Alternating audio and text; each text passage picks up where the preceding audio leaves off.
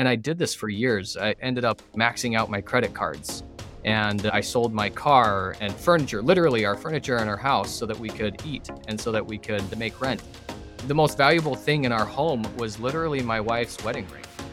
And it was just, it was kind of ridiculous. Like, uh, and obviously, you know, it was it was the most painful situation that I had ever come across, you know, and, and that I've experienced as a as a startup founder, because I literally could not let go. I couldn't let go and I wouldn't let go. And and it wasn't until I literally had nothing, nothing left. I mean, there was nothing left. There was nothing left to hold on to at that point. Welcome everyone to Zero to Traction, a podcast about how first-time founders create companies that scale. I'm one of your regular co-hosts, JDM, aka Josh David Miller. I'm joined by one of my other regular co-hosts, Cameron Law. How are you, Cameron? I'm doing wonderful. Excited to be here and going to have a wonderful conversation. So I'm excited. Happy to hear that. I'm excited too because our guest co host today is Spencer Bardsley of Shared Vision. Spencer, welcome. Hi, all. Good to see you. Yeah, it's great to be here. We got an interesting topic today. We're going to talk about experimenting and traction. And I know from my separate conversations with you, Spencer, that you have some interesting experiences when it comes to experiments and learning from the marketplace. So Always, hopefully, always. Yeah, hopefully that'll that'll come through loud and clear. But we we're basically going to break this topic of experimenting and testing because it's kind of a, a hard, knotty, weird thing to talk about. Kind of break it down into into three pieces. So for those who just haven't been sold on the idea for some reason about why testing is important, we're going to talk about why a little bit, some of the mindset that goes into that, and why that there's like so much, just even from an ecosystem perspective, that Cameron does or, or, or, that I do to try to promote like a culture of testing and a culture of experimenting. So we want to talk about the why a little bit. We'll, then we'll move into our, our second segment, which will be about how you actually engage in that process. What does that look like? Well, yeah, there'll be some theory in that, but hopefully we get some tactical examples about how you can go about learning things from, from real customers in the real marketplace. And then we'll talk finally in our third segment about what we can actually do with that information. Once we get data back, you know, it's the pivot, persevere kind of the ultimate question there. So it's going to be a fun conversation. I'm really looking forward to it. Before we just dive headfirst into our, our first segment, I'm hoping, Spencer, tell us a little bit about yourself. Tell us about Shared Vision. Yeah, so Spencer Bardsley, but this is my fourth startup, and I've really spent most of my career in either small businesses or startups primarily my own. I've done everything from run a new construction department for a electrical company early in my career to being the head of a smart glasses group with the local company here in Sacramento, VSP Global, for for a, a little while there also. But primarily, I've, I've been in the startups. This is a startup arena, and you know, for shared vision, what we are is we are a software company, obviously, number one, online software company that helps content creators or influencers, if you know them more by that name. We help them manage all of the products that they recommend. They might have thousands of products, over thousands of posts, over a dozen different platforms. And if you think about it, it's an e commerce sized store full of products, except for they don't have a store and they don't have any way to manage them. And they'll manage them on a Google Doc or a spreadsheet, or for most of the creators, honestly, not at all. So we come in, we help them make a lot more money and save them a lot more time. So those are the basics right now. So this is this is how creators make money, right? Like they'll they're talking about a product or maybe reviewing it, or it's a product that they just used in whatever content that they were they were doing, and so the content the creator or influencer they put the link in the description, right? And they're like, click here to buy this thing and they get affiliate revenue from that. Yeah, yeah, you got it. And affiliate revenue, for those that aren't aware of this, is uh, it's just a regular link. So it links to the regular page, but all it is is it's a is it's a referral or it's a referral link. So if they click, if you as a consumer click on the referral link, the prices don't change. It just gives your favorite content creator or influencer credit for that sale that or that referral and then the business the brand or the retailer actually pays them a small commission typically for that they could be affiliated officially with that brand or it could just be because they really love the product and they you know have you purchase it on Amazon and they have a link on Amazon that that gives them a little referral commission. But those are the two primary ways from a product recommendation standpoint that they'll earn money from. Got it. Very very cool. So I hopefully we'll dive into some more specifics there when we get into some of these topics. But for now, Cameron, like take us away for for our first segment. What's the what's the why here? Why is there so much time spent talking about testing and talking about experimenting? I love it. Well, thanks, Spencer, for being here. And we're looking forward to hopping into this conversation around experimenting and, you know, really building that, I think, foundation around like why does experimenting and testing matter? And I want to kind of, you know, go back to, you know, some of our previous conversation around startups are really, you know, looking into this unknown territory, right? There's not that business model that exists. And so you have all these assumptions that you need to go about testing and starting to gain evidence to see if there's actually a there there and what you're working towards. And so, you know, one of the things that I often kind of see is it comes in and I have one assumption, I go test that and boom, we're we're there, but really not this ethos around testing as a mainstream part of the culture of the business and really integrating into that. And so I'm curious, both Spencer and JDM, is that something that you've seen in early stage founders where that like ingrained ethos of testing isn't quite there? Or if it is what kind of that difference looks like? So i'm kind of curious of getting your thoughts on on the why and some of that mindset around it. Mm. you want me to go first on that one? You know what? Hop yeah. in because he said ethos and i'm just thinking big lebowski. Oh my gosh this, this Say what you will about the tenets of National Socialism, man, but at least it's an ethos. Indubitably. So when when when I think about this, I, this is this is one that's near and dear to me and and I've I've seen so many startups in both sides of this both sides of whether they're willing to test and ex- experiment or whether they're not whether they think they're right or whether they think that you know and their solution is the way and quite frankly I've seen how that causes companies to crash and burn and and quite frankly just you know from my own experience like my I have had personally that experience where I did not test for and work towards the problem or finding and identifying the problem. I was trying to ram my solution, the thing that I had created, my baby, down everybody's throat. And I was searching and search for a problem. And it's just a terrible place to be. So, you know, there's so many companies that, you know, that you can see that when they when they actually run these quick experiments early, that it will be greatly to their benefit and primarily it's greatly to their benefit because you know the truth of the matter is is you may have a gut a gut like i don't know not just reaction but like your gut may tell you that this is a problem or this is something or or or here's a solution to some problem. And what you really have to understand as an early startup is you have to be willing to find some way to test it out. And I think that there are there are lots of ways, and the you know one of the biggest ways that that people will test it out is they'll say, okay, can you build some sort of minimum viable product or the MVP, or can you build a prototype or something like that? And and I would actually say that there, in many cases, are easier ways to test as well. And so some of the ones that I always employ at this, you know, in really really early stages is one before I go digging deep into something, I write the idea down and I try to separate myself from the excitement for just a moment.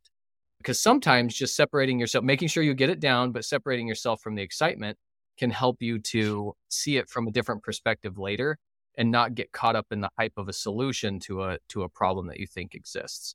That's one like really really quick way. Just write it down, come back to it in a day. And if you're still super excited about it and you feel like, you know, then maybe look into it a little bit more. And then I always, always, always check the market. What, you know, what, what are people doing to solve this problem today? What are they doing? And sometimes, and oftentimes it can be nothing, or it can be some, some tool, or maybe they're using, you know, a banana. I don't know, something, some way to solve this, this particular problem.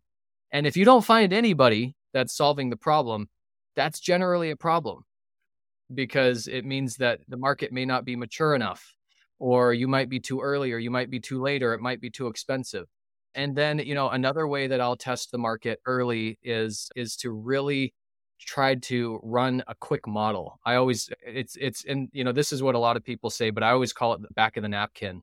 Like I I'm always I'm always doing back of the napkin math on a model. Like, oh okay, so who cares? I always I always think about that. Like who cares? How many care?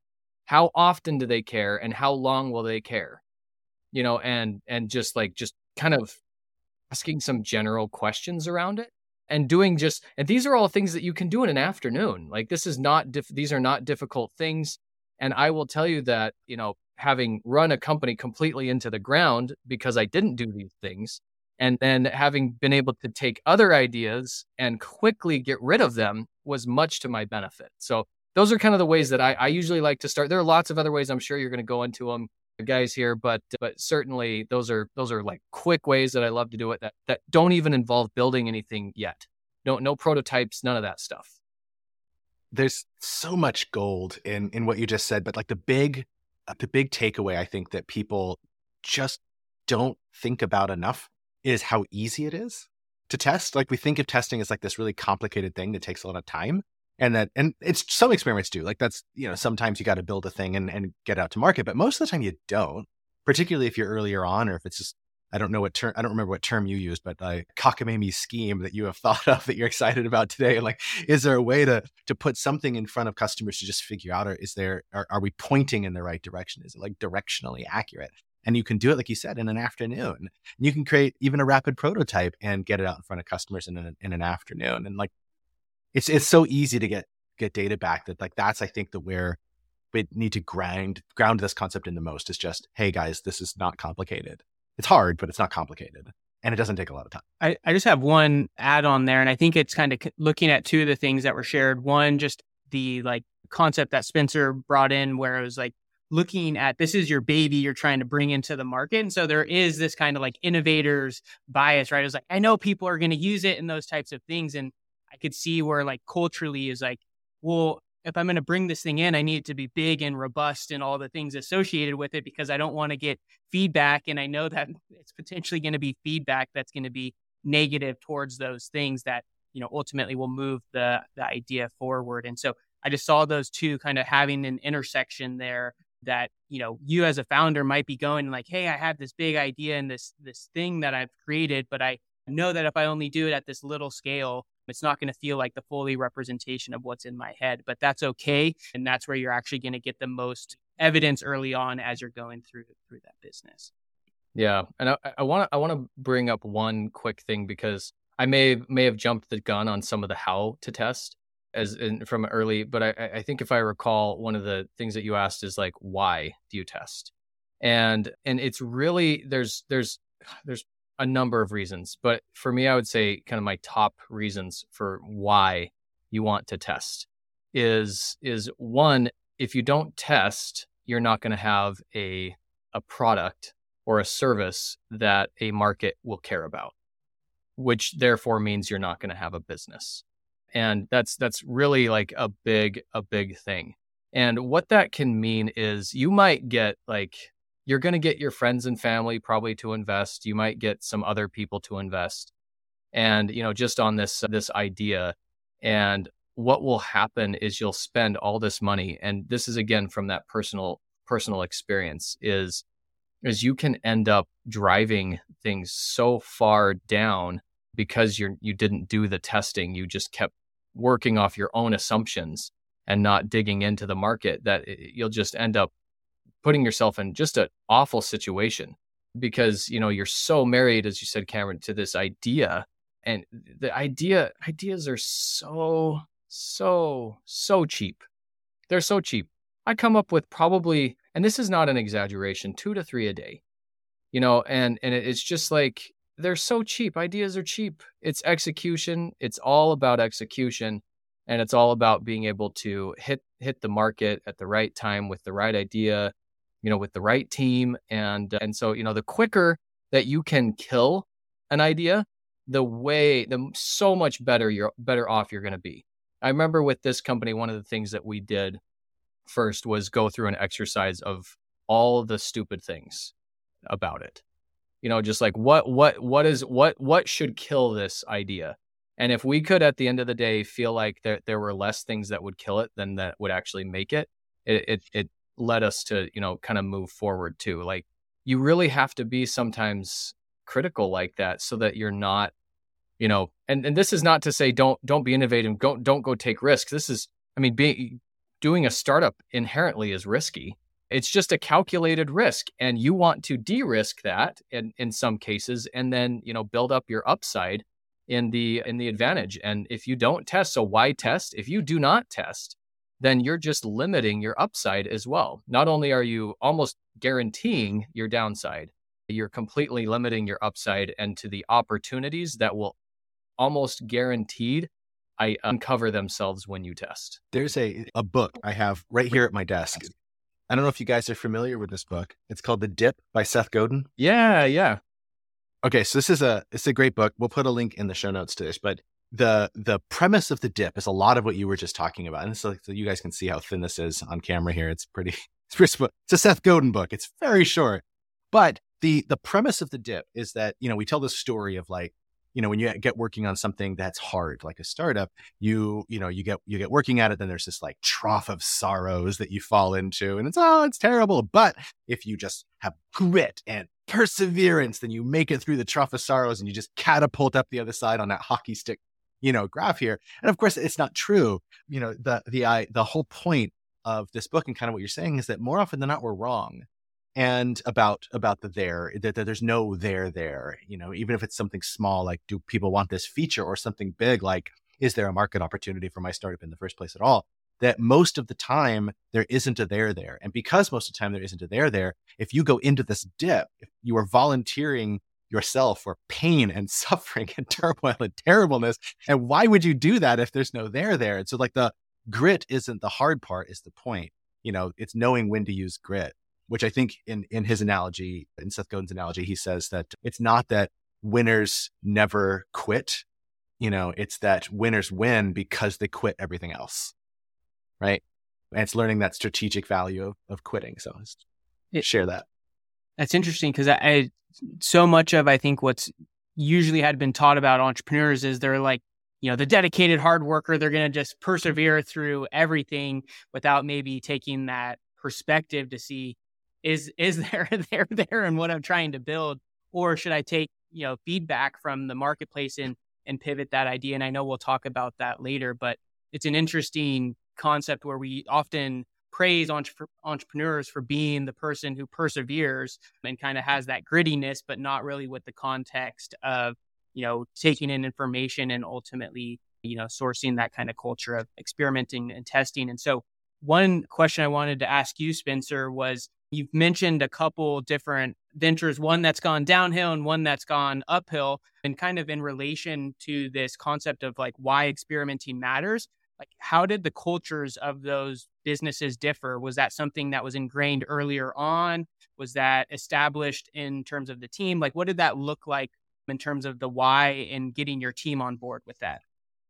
Yeah. So w- one of the first companies, and it really was even today gr- a great technology, just just way ahead of its time. Still seeing things from 12, 13 years ago that are just coming out now, and it can be a lot about timing.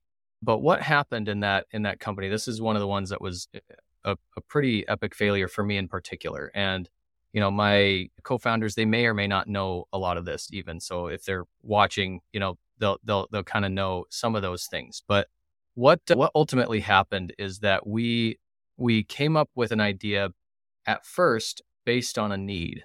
And we were trying all these different ideas. We were just we were just doing doing the thing that college kids do is we just had a board full of ideas and it was not a bad way to start actually. It was we just kept thinking about different problems and different things we could do and all over the place and what could we build together and we all we all were entrepreneurial entrepreneur minded and all of us still in ironically all, all three of us in in startups still and and what what we ended up doing is we found you know some technology we that one of the creator one of the founders had bits of and we found a company that that was trying to accomplish some things with its with its marketing department and with its marketing funnel in particular. And so we we we built a solution for them.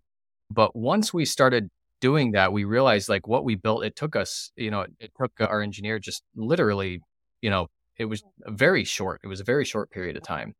And we got caught. We got caught in, oh, well, we can add this and we can add that and we can add this and we can add that.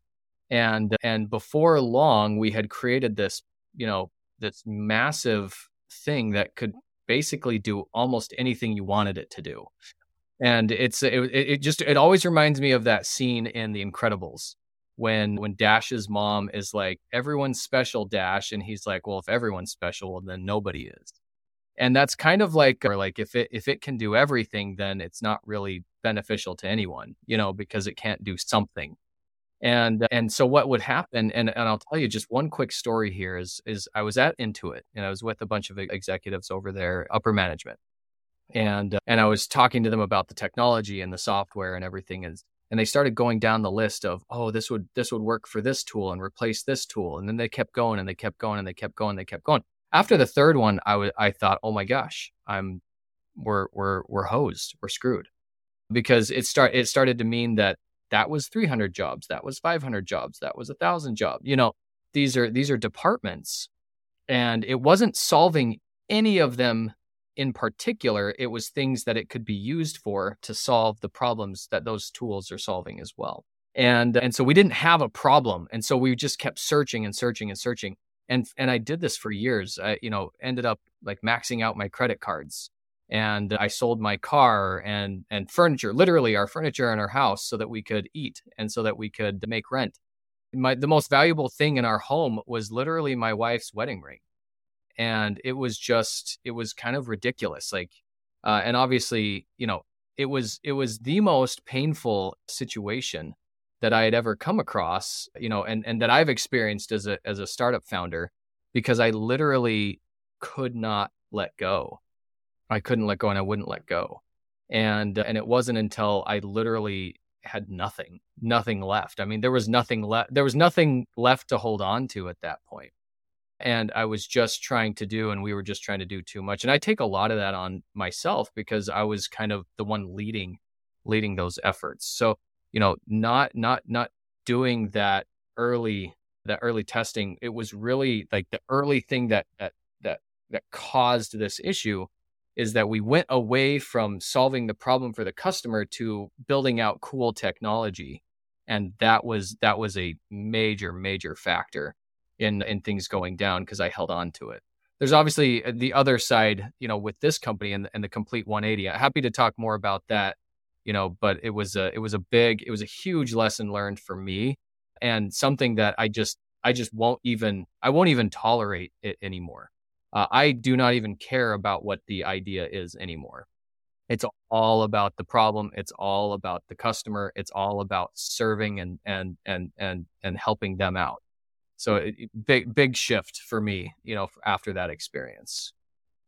Well, thanks so much for sharing that story. I know it can't be easy to to relive some of the that that pain for sure, and I appreciate your vulnerability and and sharing that and and the realization for first time founders that you can get to to that point. And you know, the final thought yes, I have don't there. Go there. Yeah, don't don't go to the place where the only thing left is your your wife's wedding ring. That was that's quite the quite the story there. But I think you know my final thoughts in pulling that, and we'll have JDM take us to the to the next segment. There was just really thinking of yes, you have have an idea you're passionate about, but really separating yourself from that idea and doing the work to understand if there's a there there and really that's the the why the driver behind experimenting and testing is to see if there is something out there and ultimately that idea is going to morph to the person that you're trying to solve that problem for and so thank you spencer for sharing that and jdm mm. adding the thoughts there but let's head to segment two i'll pass it to you jdm Cool. all right yes well going from why, which we can't better articulate within with that particular story, sure. why you should test. it follows it follows why you know how you go about the process of of doing that. What is you know testing testing look like?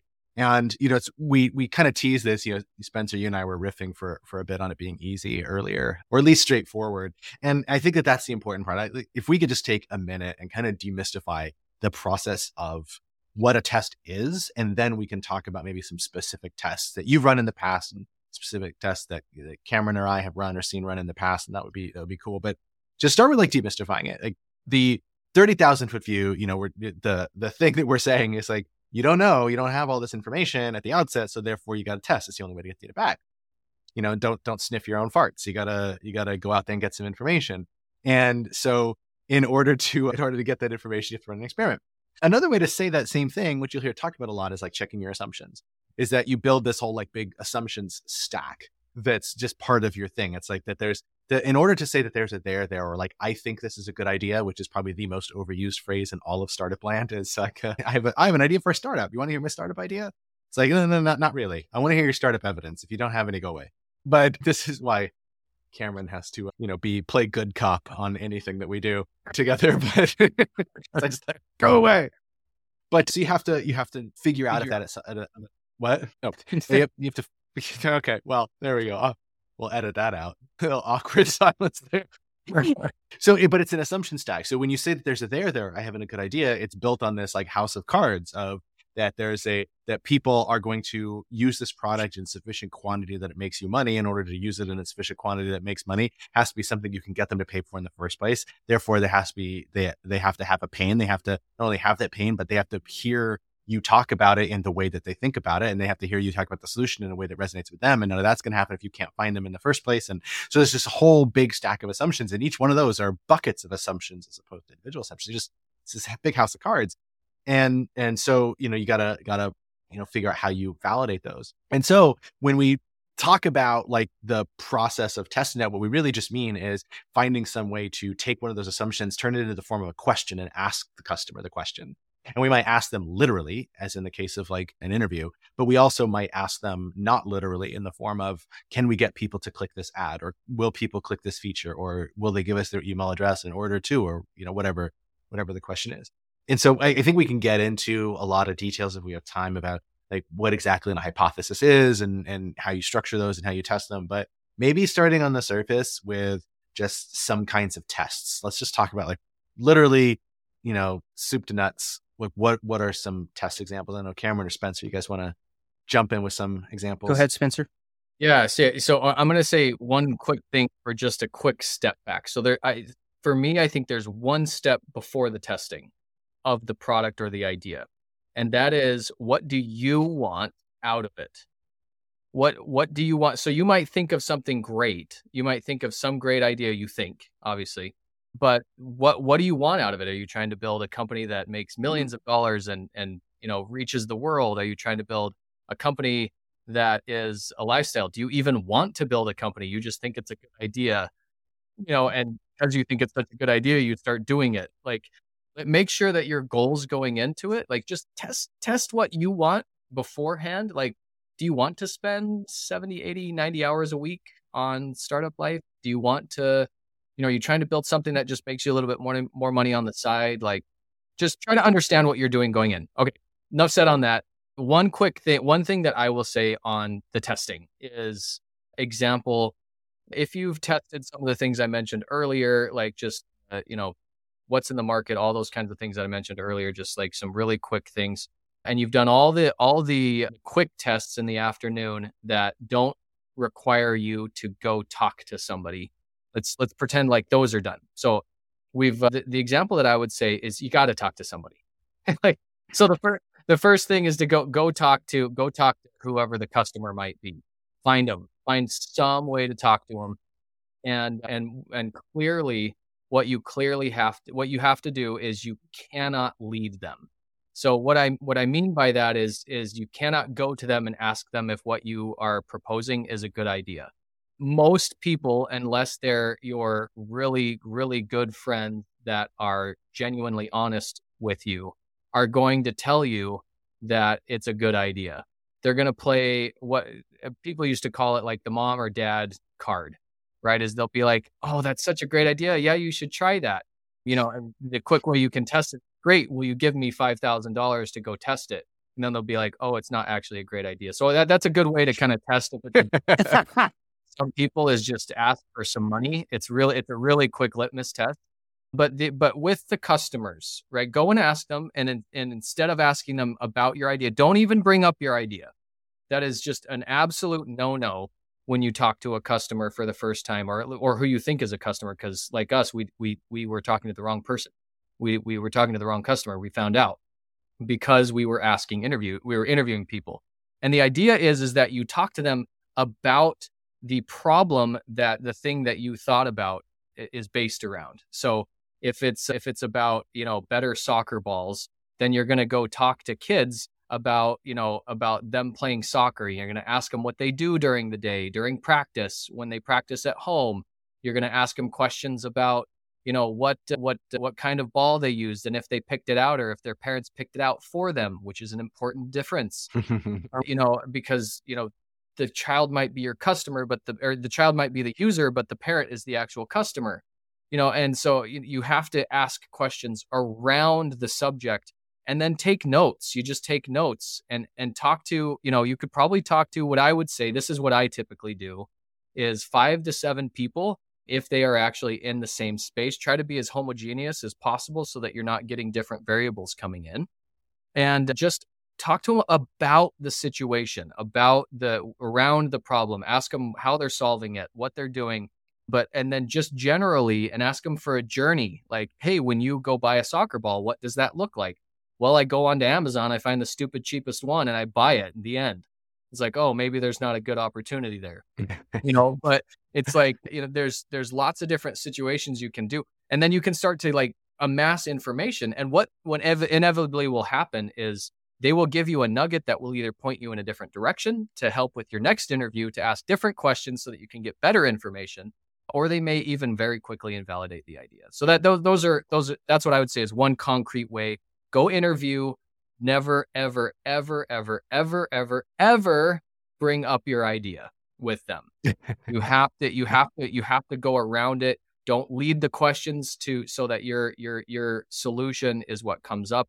You just have to go in there open mind and listen. Shut up and listen. Ask a question, you know, and and write down responses and just say, "Oh, that's interesting. Oh, that's really cool," and prod and dig and you know those kinds of things. Yeah. Anyway, that, yeah. And that's it's kind of what people mean when they, or at least parallel to what they mean when they talk about falling in love with the problem right? Because like if as you're talking to you know the like uh, the kids with the soccer balls, just, we'll just stick with that one. Like if you're talking to the kid with the soccer ball and the kid won't give you money for the soccer ball, well now you're like, well, but does mom want to give me money for the soccer ball? It's something completely different. Or is the problem I'm solving here with regard to these super cool? I'm just going to assume this is a high tech soccer ball with like IoT and shit.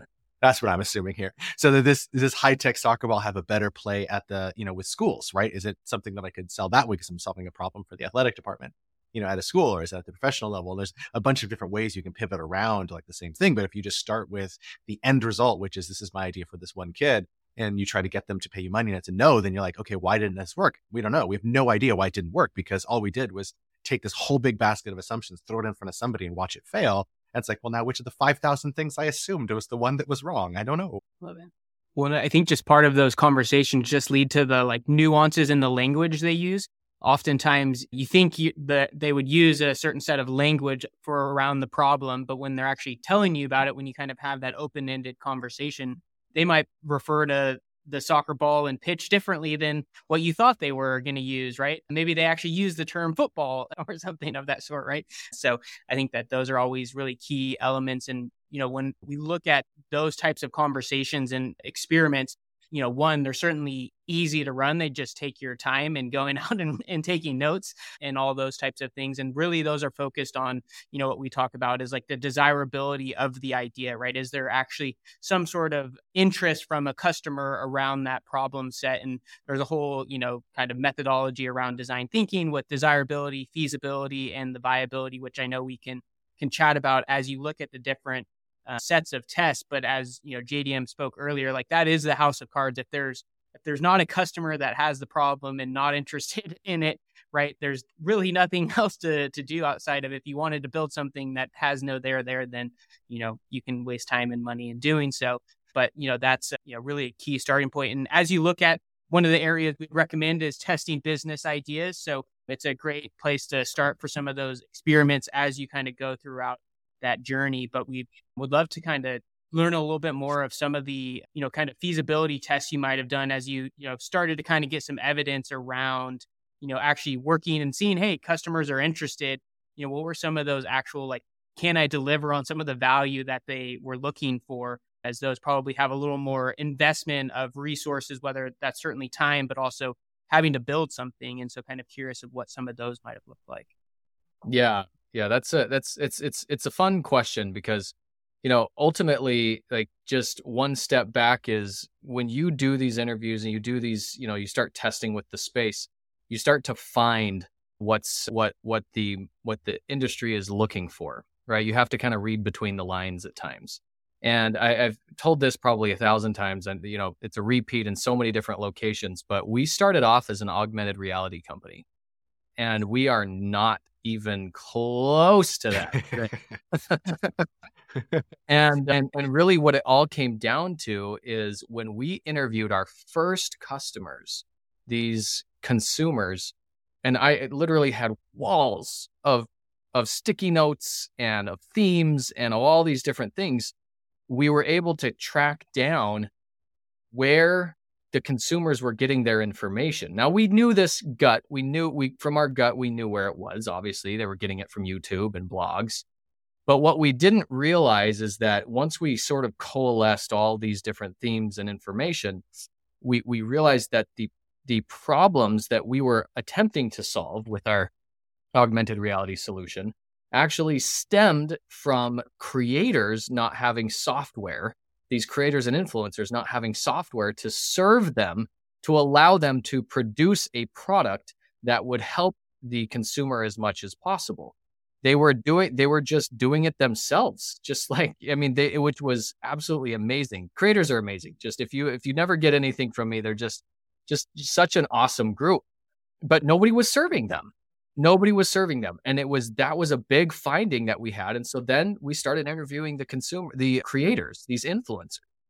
And we found out and i started digging into it and we started to go down a path with them actually started building a product i'll get back to that in two seconds and then ultimately found out that that's not how they're making the most money and ultimately ended up over here where we are as a result because we continued to listen to the customer.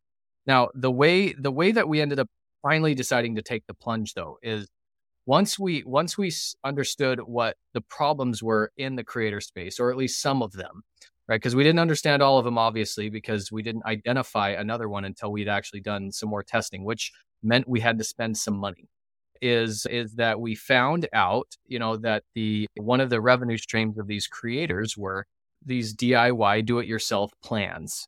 And so we thought oh look at these plans. They're just in they're just uh, they're they're all over the place. They're not structured the same. Like if we if we if we standardized all of this, we could get everybody to come in and we could get consumers to use it and we could we could make it easier for creators to create their how-to plans and then publish them and all of those things. So we so we built this app actually and I had to raise a little bit of money to do it and partly from us ourselves as the owners and partly from some other some creators actually gave us a little bit of money and and then we went and tested it out. We hired a, the cheapest engineer we could find on upwork at the time and and then just just went after it.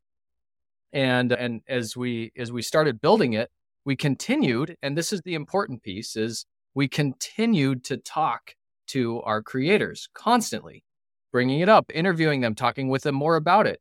And it wasn't until and i and i kid you not we launched this the, the app in September of 2021 and uh, and it was like September 19th or something that we launched it and on September 22nd we took the company in a completely different direction. And it was like we we literally abandoned this thing that we had done and it was primarily because we had we we we had been listening and listening and listening to the creators and realized that what we had built is not the exact thing that they need but what it had done is it had identified for us new opportunities. So what happened? And this is this is sort of the cool ethos of of how this all kind of uh, situation that put this all together is with those plans there was also the tools and materials. We started talking to brands about those tools and materials and they're like, "Oh yeah, we would love to be able to sell these a little bit easier."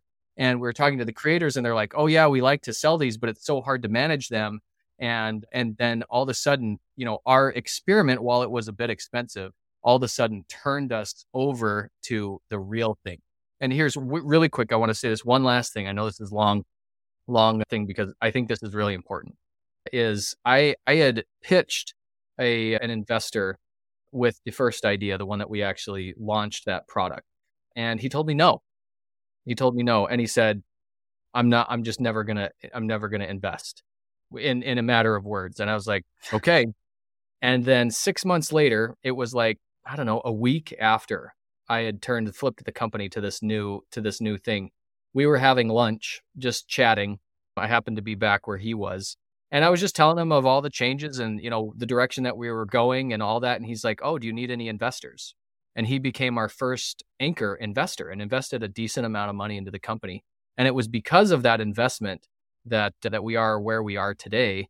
And it was all as a result of us following the problems and following that that that iterative process of of moving and adjusting. And there is anyway. I'll, I'll talk about something else later, but I, I just wanted to bring that up because it was it was really interesting to see the shift where all of a sudden investors wanted to invest, and I didn't even ask them versus versus me like almost begging at feet and nobody you know giving anything and it was all based on the you know those problems and actually trying to solve them I, I just had one thought that it was like that what a zero to like traction kind of like you could feel it. It was like, oh, it like it clicked. And then with that evidence that you got really just changed the trajectory, one obviously of the of the company, but then the things started to fall in place because you started to have that evidence around it. And That's correct. Yeah. So I just I think that as I was like thinking of the title of the podcast, Zero to Traction, that was just such a great, you know, example of it right there. I, I, think we've kind of naturally segued into into our third segment on on on pivot and persevering and the and the so what thing here. But what all if I could just like take that that big story, that long and, and complicated story of, of of shared vision, at least as of today, right? Mm-hmm. But that long and complicated, you know, story and kind of kind of like boil it down as like it's like this lesson that if you if you chase in the market, if you chase problems and you chase the big problems and you keep your keep laser focused on those things, that traction is an inevitability, right? People think that like, oh, you know, you, you you're either gonna fail at this, you're gonna succeed at this, and it's like, well, not really, because it's a process. And I think at the end of the day, that that startups, that's all they are. They just they just are a process and then eventually you're you've built an organization that no longer needs that process and then you're no longer a startup. But that startup is that cyclical like build measure learn process. And so as you go like chase through the dark alleyways of the of the where the customers are and you know you just kind of get these hints of something else that like well that's interesting right? So then you start chasing down those conversations whereas the the opposite of that of the of the not testing side of it is to say that like, well, the, that's that's not really that that's not the problem I'm trying to solve. So let me focus still on this thing over here. And you're like, but but but but but, but, but wait though, because I think we just heard something super interesting, you know. But it's over there, and is it right to go, you know, to go uh, chase that other thing? And the is it right to chase that other thing is the pivot or persevere question, isn't it, Cameron? It is indeed. So yeah, I mean, I think that when you get down to it, you're you're getting all this evidence some are validating, some are invalidating the direction that you thought the, the business was going. And ultimately, you have to come to a decision, right? Uh, do you continue down that path or do you, you know, the term we hear all the time around startups is pivot, pivot, pivot. But, you know, really, how do you make that intentional decision around do I actually move the company or this startup this way, or do I continue to further test down this line of evidence that I was originally having, but you know what, maybe I need to to shift that. And so curious of kind of from from both of you, I you know, I kind of go back to that that culture component of it, but when I think of that decision making, you know, going from augmented to reality to what you are now, like that's a big decision to say, hey, you know, we're going to totally move this way. I recognize that one of the steps you've taken is to detach somewhat from the idea and saying, hey, this is what the market's telling me and evidence is showing I should continue to go down this way. But when the like rubber meets the road, curious from kind of both of you and whoever wants to take it first. But like, how does that decision happen? Is it we're going to go run the next test now down that line of, or what does that kind of look like in terms of like the actual startup process? Yeah, I have, I have the same question for you, for you, Spencer. Like, how did how did you know it was time to switch? Because the question that I think a lot of founders ask. Cameron, you've probably got this, this question a bunch of times too. It's it, it's something like this. So I'll do it reductively. It's Well, how many how many customer interviews before I pivot? Like what what's give me the give me the metric. What's the number of data before I know that I need to I need to pivot? We're like, well, it doesn't really work that way. So how did you know, Spencer? How did you know? Okay, so this is this is a tough one. And the reason why I say it's a tough one is is there is there is a line you have to walk as a start. And the line that you have to walk is you have to be willing to drop it all and not get in the sunk cost fallacy of of your idea, but you also cannot chase shiny objects. I I am very familiar with a company from another that that a company I worked for invested in and this dude could not stop chasing shiny objects. I mean, it was every week it was something new. You know, they were given too much money too early. They were given millions of dollars for basically nothing. And uh, and they just kept kept on chasing every single time I talked to them. It was this and it was that. They were doing this and they were doing that. They weren't doing anything. You know, and it was and and, and it becomes very tricky that way too. So so you don't want to get caught up. There's there are both sides of this line. There are you don't move so you die, and you do move too quickly or too often and you die. Right. So there's there's a line you have to follow. And and and that's why it is so critical. So to to keep in really, really good communication and stick with a niche audience, like in, initially. Like just stick niche, niche, niche. And the reason why is you'll be able to serve them and you'll be able to identify things that are going they're going to be helpful. So for us, why did we decide to make such big adjustments? Well, the first one was easy because it was still an idea when it was augmented reality.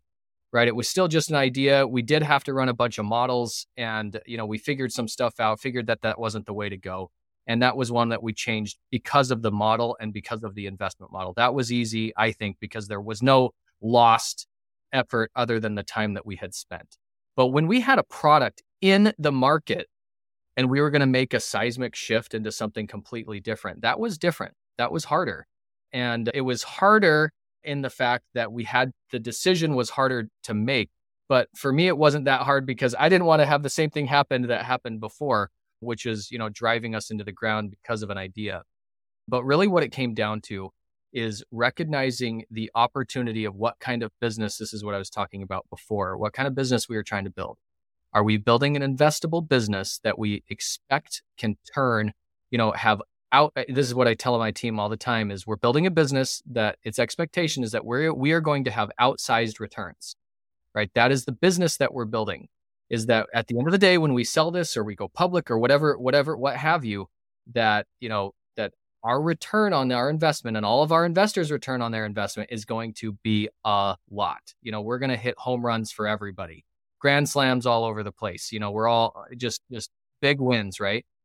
And and once we, you know, digging into where we were headed and what this opportunity rep- represented, and how much more excited the creators were in this particular shift made all the difference. It was like there was comfort.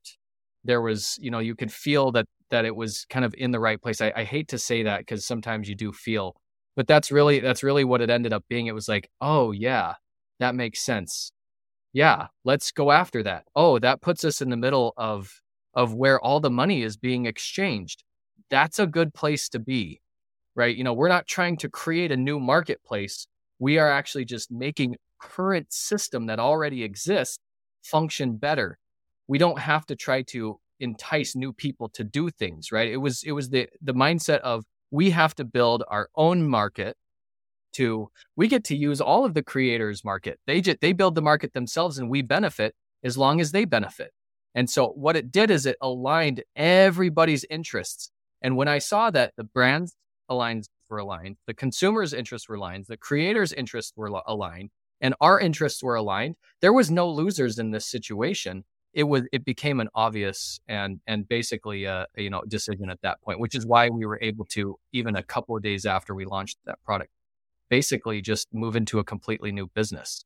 It was because of that. All of those things kind of came together. So it, it I wish it was just like the easiest thing in the world, but that was the process that you know happened for us. I love it. Well, one of the thoughts I think just to to note is you know kind of to to Josh's question is you know is there a marker on how many interviews to get to that point? And and I think there is a real component of you do feel it because it's qualitative data, right? You're talking to people and you can feel the pain and the you know the way they talk about it, right? Or the excitement of what that would bring to them. And so there's certainly you know components to that that data in terms of a qualitative sense obviously the more you can kind of start to systematically test that as you go further on but having that earlier stage pivot you have that greater evidence set of like what people were saying to you versus the like say a survey where they yeah they gave you all tens of how severe the problem was but you didn't actually hear how severe that problem was for them. Um, yeah. so surveys that, are great but listen to their voice. Get them in person if you can. You know yeah. they, they, they they have they have a purpose. They can have a purpose right? But like but yeah you've got you've got to talk to them you've got you've got to talk to them in person just do what you can if you can in person if not obviously on zoom if not then on the phone in that order surveys yes. surveys have a place when you're playing a numbers game right That's when, right. You, when you get to the point where you can do quantitative research then that matters along with a b testing and all kinds of other stuff that's that's yep. quantitative yep. and like when we use that qualitative thing, that's why I did the thumbs down, you know, for for the concept of surveys because we're doing qualitative research, which is what I think a lot of listeners to this podcast are in that stage of just doing they're doing qualitative research and at that point like surveys suck. They just don't do a good job of that. They don't get the you don't get the whites of their eyes, you know, when you when you see something. It's hard. Surveys close down doors that you don't have the opportunity to walk through in retrospect. So like if you were like we were to go back and, and retell the shared vision story and replace the conversations with surveys, I don't think you'd end up where you were now. Nope. Because you just no wouldn't, you wouldn't see the other opportunities because you didn't know to ask about them. And that's like that's the magic of of an interview. So. And if I think like if I were to kind of tie up in a bow the pivot or persevere thing by weaving together our whole conversation, be something like this. Like Spencer, you said early on, you know, you, you you're talking about like five to seven people, right? Is is kind of the the the sweet spot to to talk to and I couldn't agree more. I think five's a magic number. You know, that gets you 95% of the learnings and it's you know, it's it's diminishing returns after that. So like great. So you talked to five seven people. But then you also said that it's really important that those people all look alike. Right? If you're talking to a scattershot group of people, you actually don't know what's noise and what's not. But if you're talking to five people who all look alike, who we like to say are your customer, right? So then you you talk to them and you ask them questions in an open-ended way, you, and you start getting that information back. You start getting data back. Then what we're looking for for pivot and persevere is consistent stories. Like, are we consistently seeing the same thing? If you have a group of people that look alike and they're consistently not feeling the problem, if their eyes aren't lighting up, like that's an indicator there. Like that's your that's how you know that you've got a problem is because what you what you said that you would expect in that particular circumstance is not what you're getting, and you're getting it consistently. But then when one of those other doors opens up, then you can ask about those. And if you get, again, consistent results in those people that you're talking to, then that becomes interesting as well. And it might make sense to say, we're getting consistent results negative over here, we're getting consistent results that are positive over here. Maybe over here is better. Maybe we should change, change tracks a little bit. And that's, that to me is a, is the pivot or per- persevere in the early stages. Can, are they consistent? Are we hearing consistent data qualitatively? Well, well said. Well said. I think unfortunately that's probably all the time we've got for today but before we go, this this wouldn't be zero to traction if we didn't do some some frivolous thoughts at the end. Cameron's really disappointed that I was able to say that because in our yeah, uh, if you if you if you want to catch JDM off his game, go back to episode one where it's frivolous thoughts. okay, that's because in my defense, all right, I had said let's call it frivolity, and then at the last minute, literally, really right before we hit record, Cameron's like, "No one's gonna know what that term means. Let's change it to frivolous thoughts." And I'm like, fine. And so then in our pre-roll, I couldn't, I, I was stumbling through saying frivolous thoughts after everything I used to say frivolity. And so of course, what happens when we press record is I can't say the goddamn word. So, and, but we left it in the podcast because that's how we roll. so I don't know, Cameron, why don't you, why don't you get us started? What's, what's something, what's, what's your frivolous thought? My frivolous thought today. right now is I, I did a triathlon this last weekend and I, I I'm thinking about why I, why did I sign up it was well certainly peer pressure from from family but it, the the thing that I wanted to bring up was you're kind of always like if you're not properly prepared you're kind of like dreading the thing but then when you're done you're like I did it.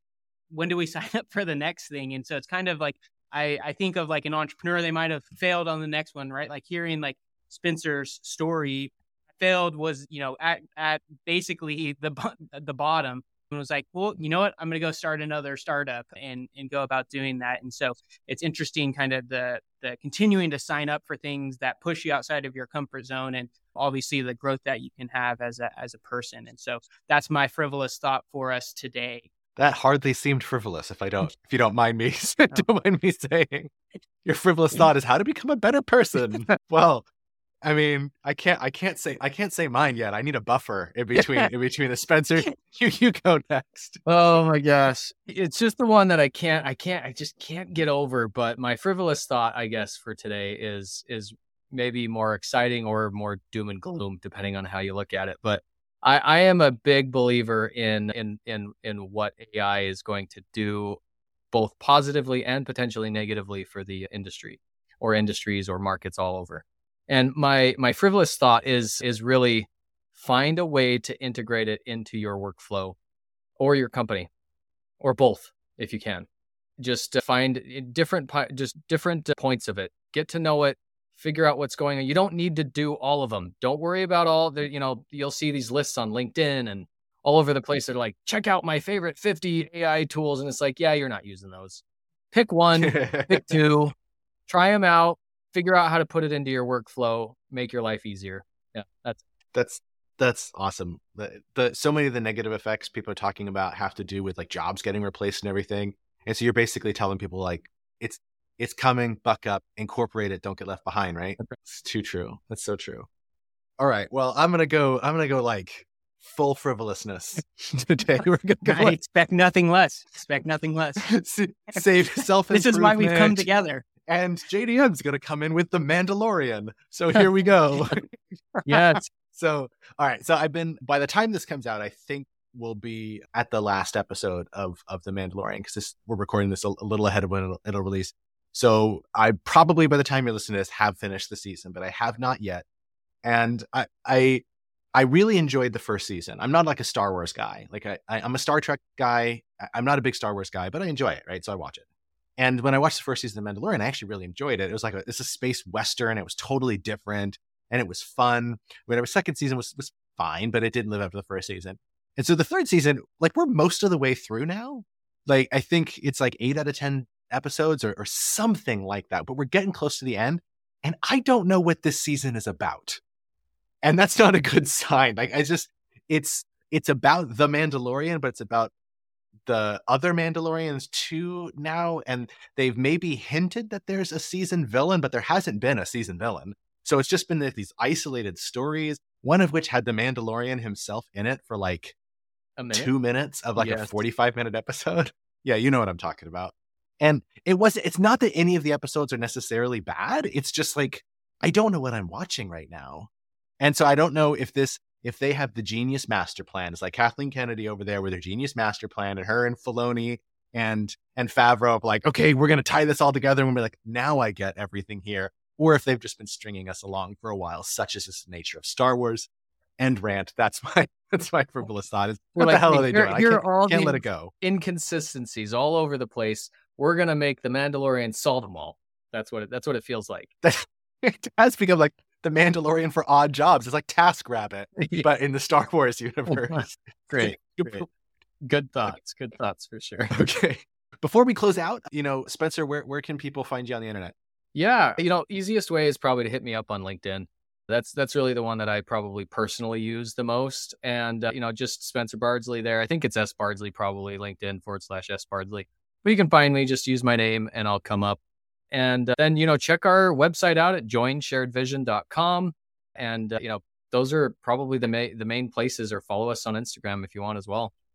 All right. Awesome. We'll put the links to those three things in the show notes. Cameron, where can people find you on the internet? In is the, the top place for me. So just Cameron R Law is where I'm at. And uh, yeah, Instagram, I guess, as well, but mainly in is the vehicle. And yeah, check it, check out the zero to traction on LinkedIn as well. All right. I, am mad at LinkedIn right now because I just keep getting spam connection requests and I've had it mm-hmm. up to mm-hmm. here. So yeah. I'm gonna say so, follow so me. So I have I have a have a thing on that. So in my name I have Cameron R Law. So part of my first name is Cameron R. So I can tell when people are automatically spamming me because it's automatically, hey Cameron R. I was like, no, well, see you later. Delete R. That's why I have Josh David too, and I get every single day the Hi, Josh David. I'm really impressed by your background. I'm looking to expand my network. And I'm like, sawed off, you wanker. Yeah. Like you're you not didn't- not this is a not bot. happening. Delete. Right. Oh man. So I don't know. Follow me on YouTube. Let's do that. I'm I'm the real JDM on YouTube. So we'll put a link to Cameron's LinkedIn. Just remember when you connect with him, you better drop that R. He's gonna know. And and in my YouTube on there. And with that, thanks thanks so much for for listening. Thank you, Spencer, for for being a guest today. Absolutely. Super happy that you were you were here, dropping all kinds of truth bombs and giving us the wisdom. So that's great. Be sure to you know like, follow, or subscribe in whatever podcast app you're listening to this thing right now. And if you do have feedback for us, we would love it if you would give us a review, even if you don't give us a five star review. But we're really hoping for that five star review. So if we don't get that five star review, tell us how we get to that five star review. Because as I've told you before, we we have to appease the algorithm. It's the only way we survive. Our AI overlords run our lives, and this is what we need to do to stay relevant. So we'll be back in your in your feed in two weeks with another part of our first five episode series on Startups 101. And uh, so stay tuned for that. And that's it. Thanks, Cameron. Thanks, Spencer. See you guys.